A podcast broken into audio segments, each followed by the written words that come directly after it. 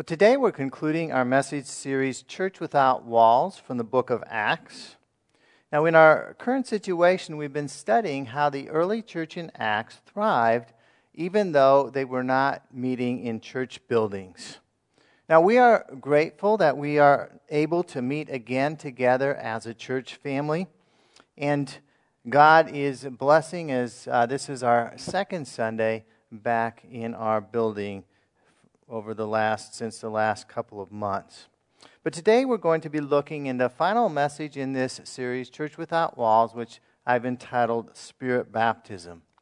Today in the church calendar is Pentecost Sunday. It's the Sunday in which we remember and we celebrate the coming of the Holy Spirit on the day of Pentecost. Now, the day of Pentecost was the second great festival of the Jewish year. It was a celebration of the harvest. The first fruits of the harvest were presented as offerings to God. Now, the Holy Spirit coming on the day of Pentecost represented God's spiritual harvest of souls that was beginning through the power of the Holy Spirit. And so Pentecost marked the end of the occasional presence of the Spirit in certain individuals in the New Testament era, and it marked the beginning of the New Testament era in which the Spirit had a continual presence and empowerment for all of God's people. Now, today, before we get into our text from Acts, we're going to be looking at some teachings of Jesus that will help us to understand what happened on the day of Pentecost, the changes that occurred in the moving of the Holy Spirit. Jesus taught in John 14, 17, he says, The Spirit of truth whom the world cannot receive because it neither sees him nor knows him. You know him, for he dwells with you and will be in you. And so in this verse, Jesus is speaking to his disciples. They had put their faith in him. Uh, this verse he spoke before the day of Pentecost. And he told them that they knew the Holy Spirit because the Holy Spirit was with them. But in the future, Jesus said the Holy Spirit would be in them. And so, this transition of the Spirit going from being with people to being in them corresponds to being born again.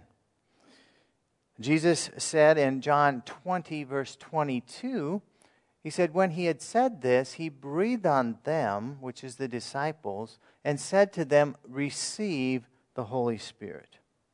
And so this verse occurs in the very last chapter of the book of John.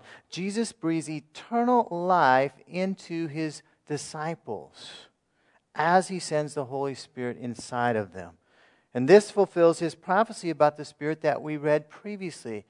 No longer would the Holy Spirit be with them, they would receive the Holy Spirit, and the Holy Spirit would be inside of them. And yet, having the Holy Spirit inside of them was not all that the disciples needed. We read in the final chapter of the Gospel of Luke, Luke 24 49. And Jesus said, And behold, I am sending the promise of my Father upon you, but stay in the city until you are clothed with power from on high. And so the disciples already had the Spirit within them, but they needed something more. And the something more that they needed, Jesus here called the promise of the Father. And this promise of the Father would clothe them with the power of God so that they could carry out God's purpose. And as we'll see today, that power came through the Holy Spirit on the day of Pentecost.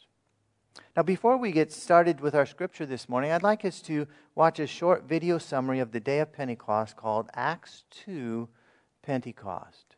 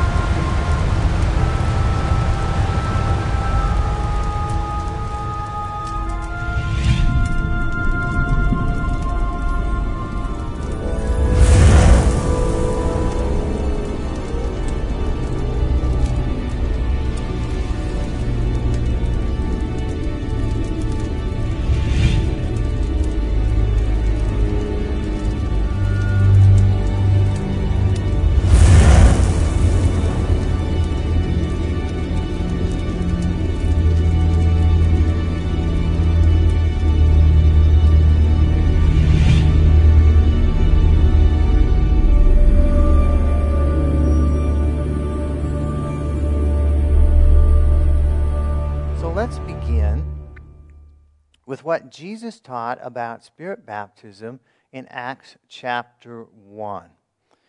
We'll begin reading in verse 4. It says, And while staying with them, he, that is Jesus, ordered them not to depart from Jerusalem, but to wait for the promise of the Father, which he said, You heard from me. For John baptized with water, but you will be baptized with the Holy Spirit not many days from now. And so the book of Acts begins after Jesus had risen from the dead. He spent some time teaching his disciples, 40 days to be exact, before he ascended back into heaven. The same disciples who had received the Spirit previously, as Jesus breathed on them and instructed them to receive the Spirit, were now ordered to wait for the promise of the Father.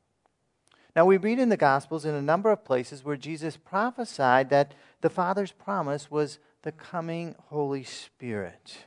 And in these verses, Jesus tells us that the promise of the Father is the baptism in the Holy Spirit, which he also spoke of previously. And so the mission of the disciples to reach their world for Jesus could not begin without them being baptized in the Spirit. Well, how did the disciples respond?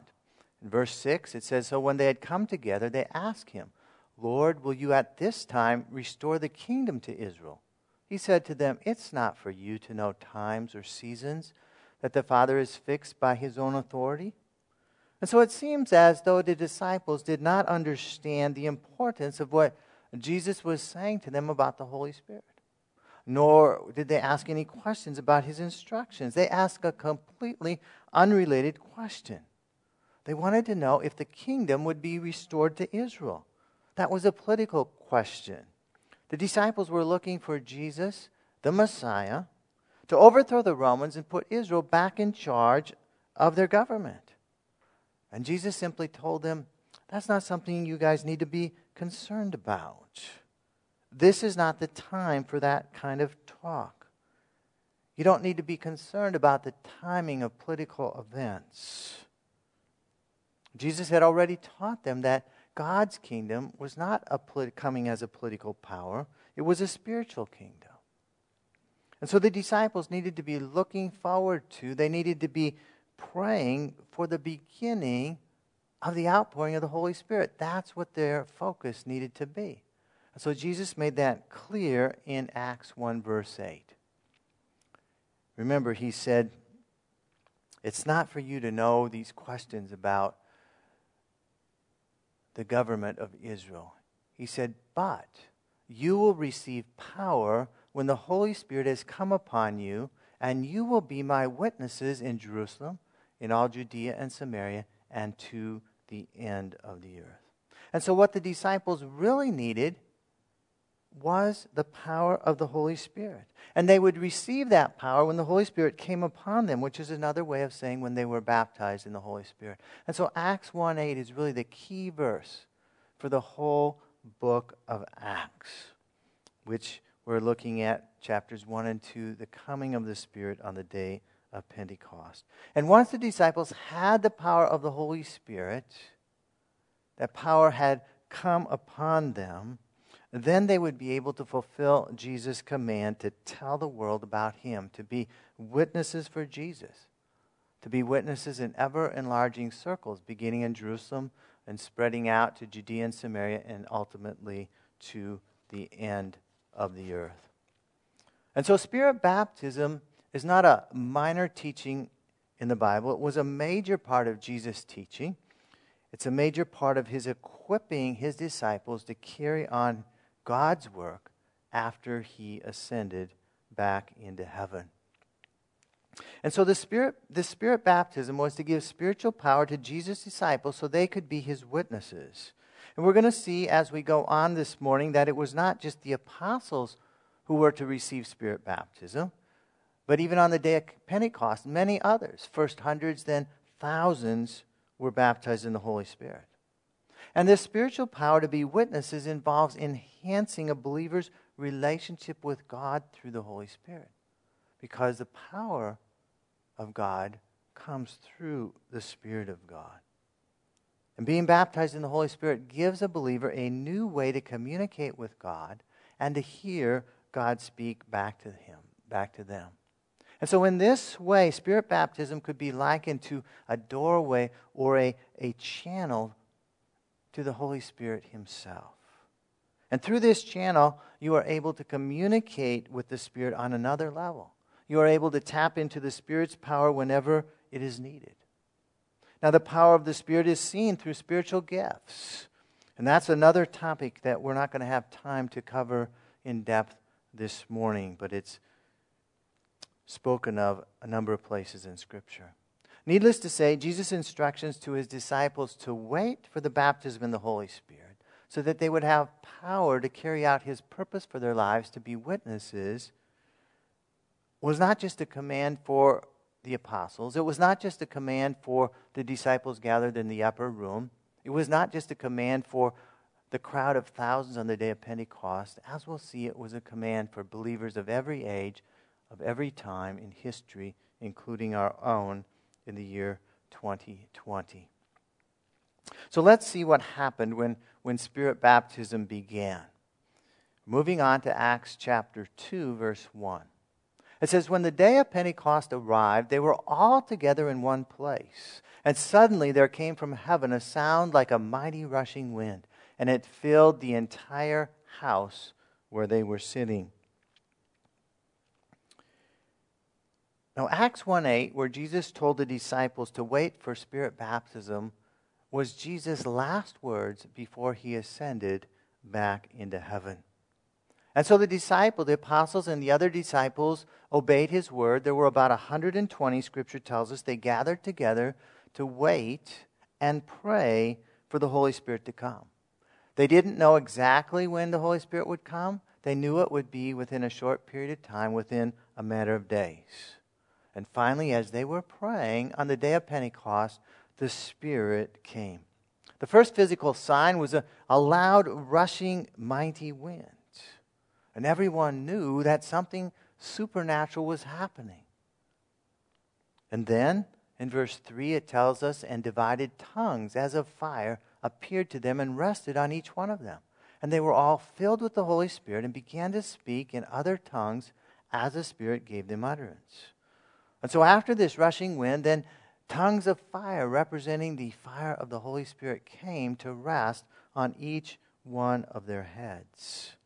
And next, they were filled with the Holy Spirit, or in Jesus' terminology, the synonymous ter- terminology is they were baptized in the Holy Spirit. And the initial outward evidence that they had been Spirit baptized was when they began to speak in tongues as the Holy Spirit empowered them to do that. Now, what is this speaking in tongues? Well, tongues refers to languages. So, speaking in other tongues refers to the believers or the disciples speaking in languages they had never learned. Now, that's not possible, humanly speaking. You cannot speak in another language that you've never learned. But this was a supernatural work of the Holy Spirit. Our story continues in verse 6, and it says, At this sound, the multitude came together, and they were bewildered because each one was hearing them speak in his own language. And so people were hearing the disciples speaking in these other tongues, but these disciples were all speaking in different languages. Now, on the day of Pentecost, there were many people gathered in Jerusalem to worship. People from many countries, from many lands had come, and they all spoke different languages, and each one was hearing the disciples speaking in their own language. It amazed people because they knew that these disciples from Galilee and Judea did not know their languages. What were they saying? Well, verse 11. It says, We hear them, the disciples, telling in our own tongues the mighty works of God. And all were amazed and perplexed, saying to one another, What does this mean? But others, mocking, said, They are filled with new wine. And so the disciples were praising God. They were telling of God's mighty works, they were telling of God's miracles. The crowd didn't understand what was going on.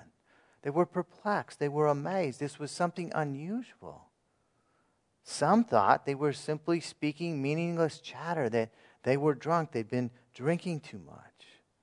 But the disciples we're experiencing the pouring out of the Spirit of God for the very first time in a new way. The promise of the Father had begun. Now, in the scripture so far, we see three groups of people. The first group is the 120 disciples who were waiting for the promise of the Father, who were praying, and now we're baptized in the Holy Spirit and we're praising God in other tongues. The second group was the people who were observing this moving of the Holy Spirit. These people were amazed, they were perplexed by this activity, they wanted to know more. And the third group was those who were mocking these spirit filled believers. They didn't think there was anything supernatural about it at all. They thought they were drunk. And so, in a certain way, we have these same three groups today with respect to spirit baptism. And God desires for us to be in the group of the spirit baptized believers. But oftentimes, talk of spirit baptism or speaking in tongues polarizes people into three groups the three groups we had back then, and it happens today as well. The teaching on spirit baptism is not just here in the first two chapters of the book of Acts. As we said, Jesus talked on it and multiple, taught on it on multiple occasions. Uh, there's numerous other passages in the writings of Paul throughout the book of Acts as well. It's a major topic in the New Testament. And there's much more teaching on spirit baptism and the gifts of the Spirit throughout the New Testament that we don't have time to look at today. Suffice it to say that, that speaking in tongues is the outward sign that one has been Spirit baptized. The ongoing use of praying in tongues is the key, as Paul writes later on in 1 Corinthians, to the power of the Spirit in a believer's life. Without Spirit baptism, a believer will never reach their full potential or the full power that God has for them. If you'd like to know more about Spirit baptism, I'd encourage you to pick up a free book on our guest table, which is entitled Power for Life by Jeff Leake. It's a very comprehensive, uh, easy read about Spirit baptism from Scripture, and it's helped uh, a number of people understand it better and to receive it for their own lives. Now, Spirit baptism is not just for some, it's not just for those people that lived 2,000 years ago. Spirit baptism is for everyone. So, next in our story, Peter gets up in verse 15 and begins to speak to this crowd of thousands of people that had gathered.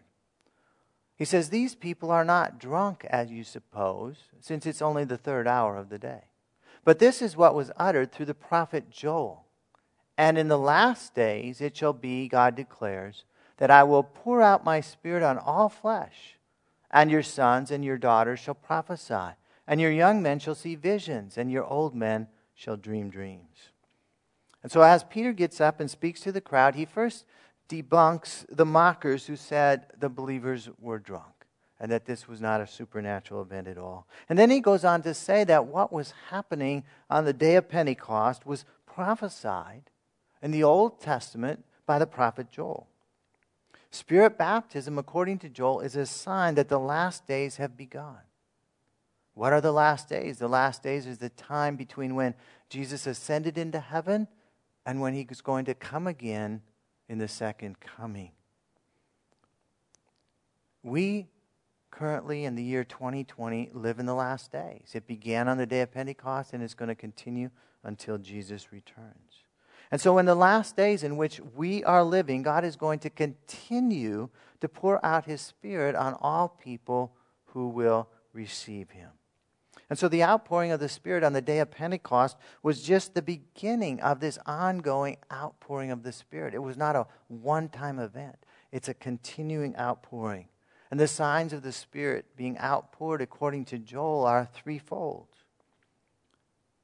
We will see prophecy, we will see visions, we will see dreams. And each of these three signs is one way of God communicating with his people through his Spirit.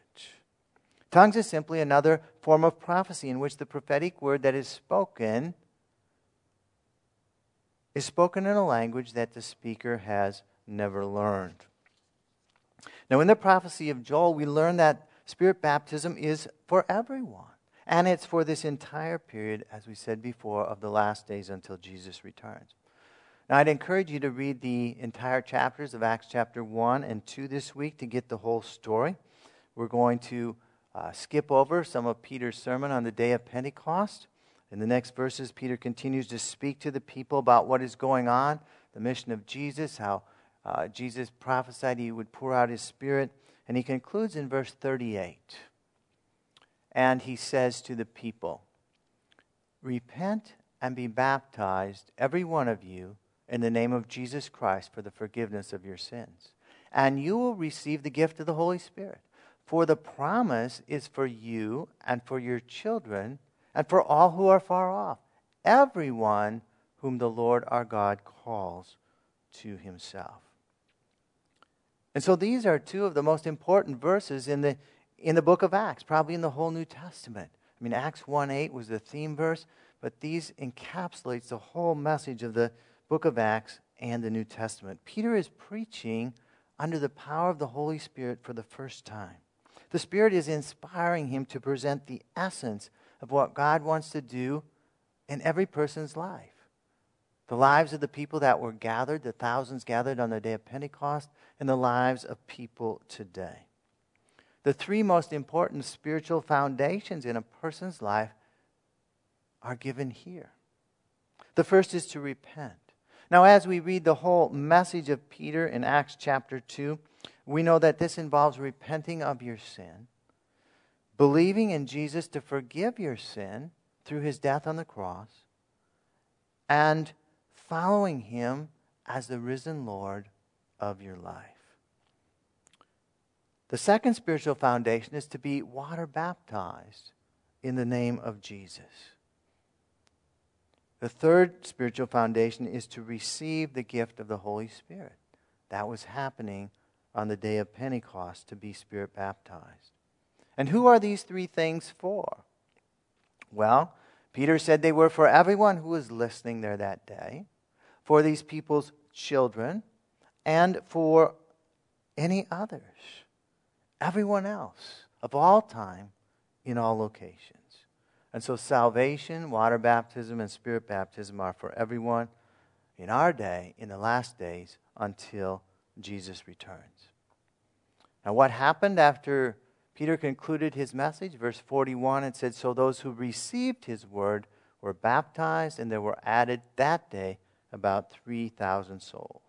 And so the result of Peter's preaching and the work of the Spirit was that 3,000 people followed his instructions. They repented. They were born again. They were baptized in water. They received spirit baptism. They spoke in tongues. And as we read throughout the book of Acts, we read detailed account after account as different people went through these same three steps of spiritual foundation. Spirit baptism is for all. Now, as on the day of Pentecost, there are undoubtedly three groups of people listening to this message today on Pentecost Sunday, whether it's uh, in person or online.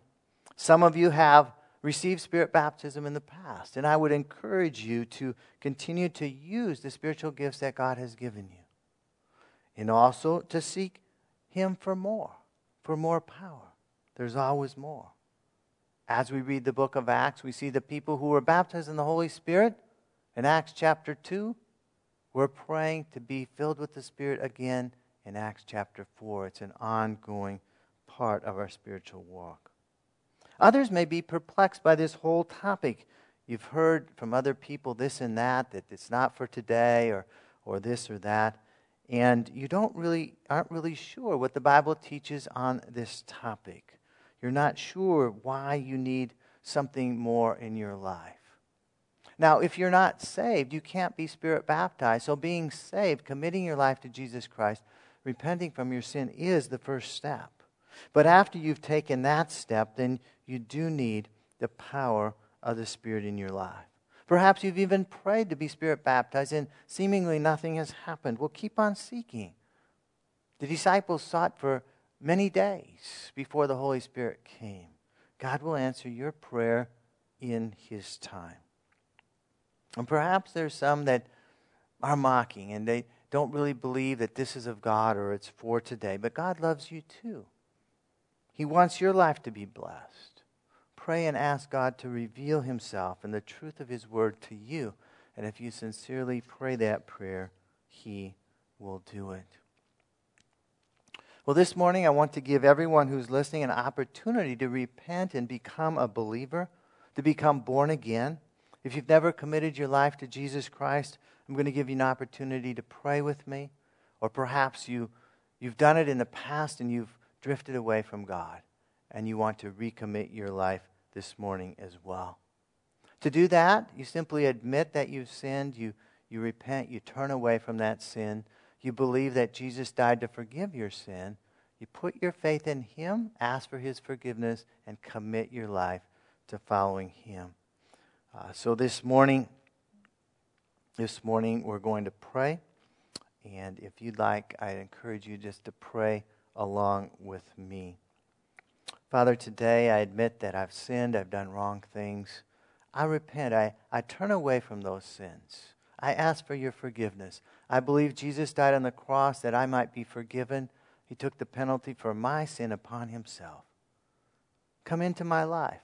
I believe you rose from the dead and I commit my life to following you as my Lord and Savior.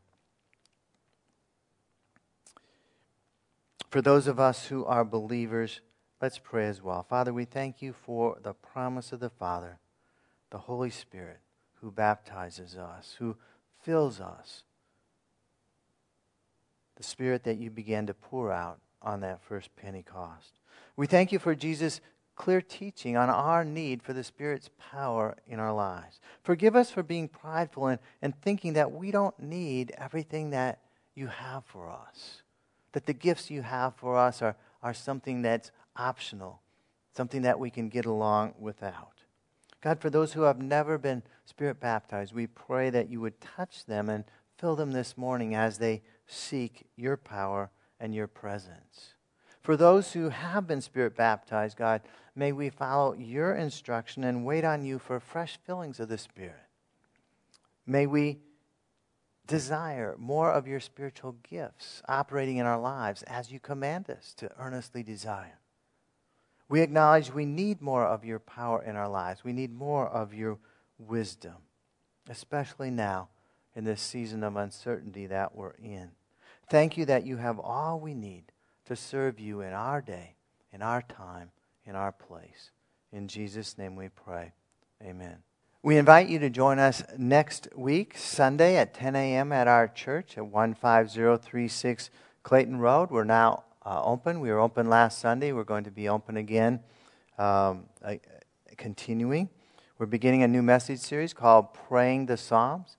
And our message next Sunday will be prayers for help the first Sunday in June. If you're not able to attend our physical meeting for one reason or another, the message will continue to be streamed live online Sunday at 10 a.m. on Facebook and YouTube. So God bless you. Have a great week.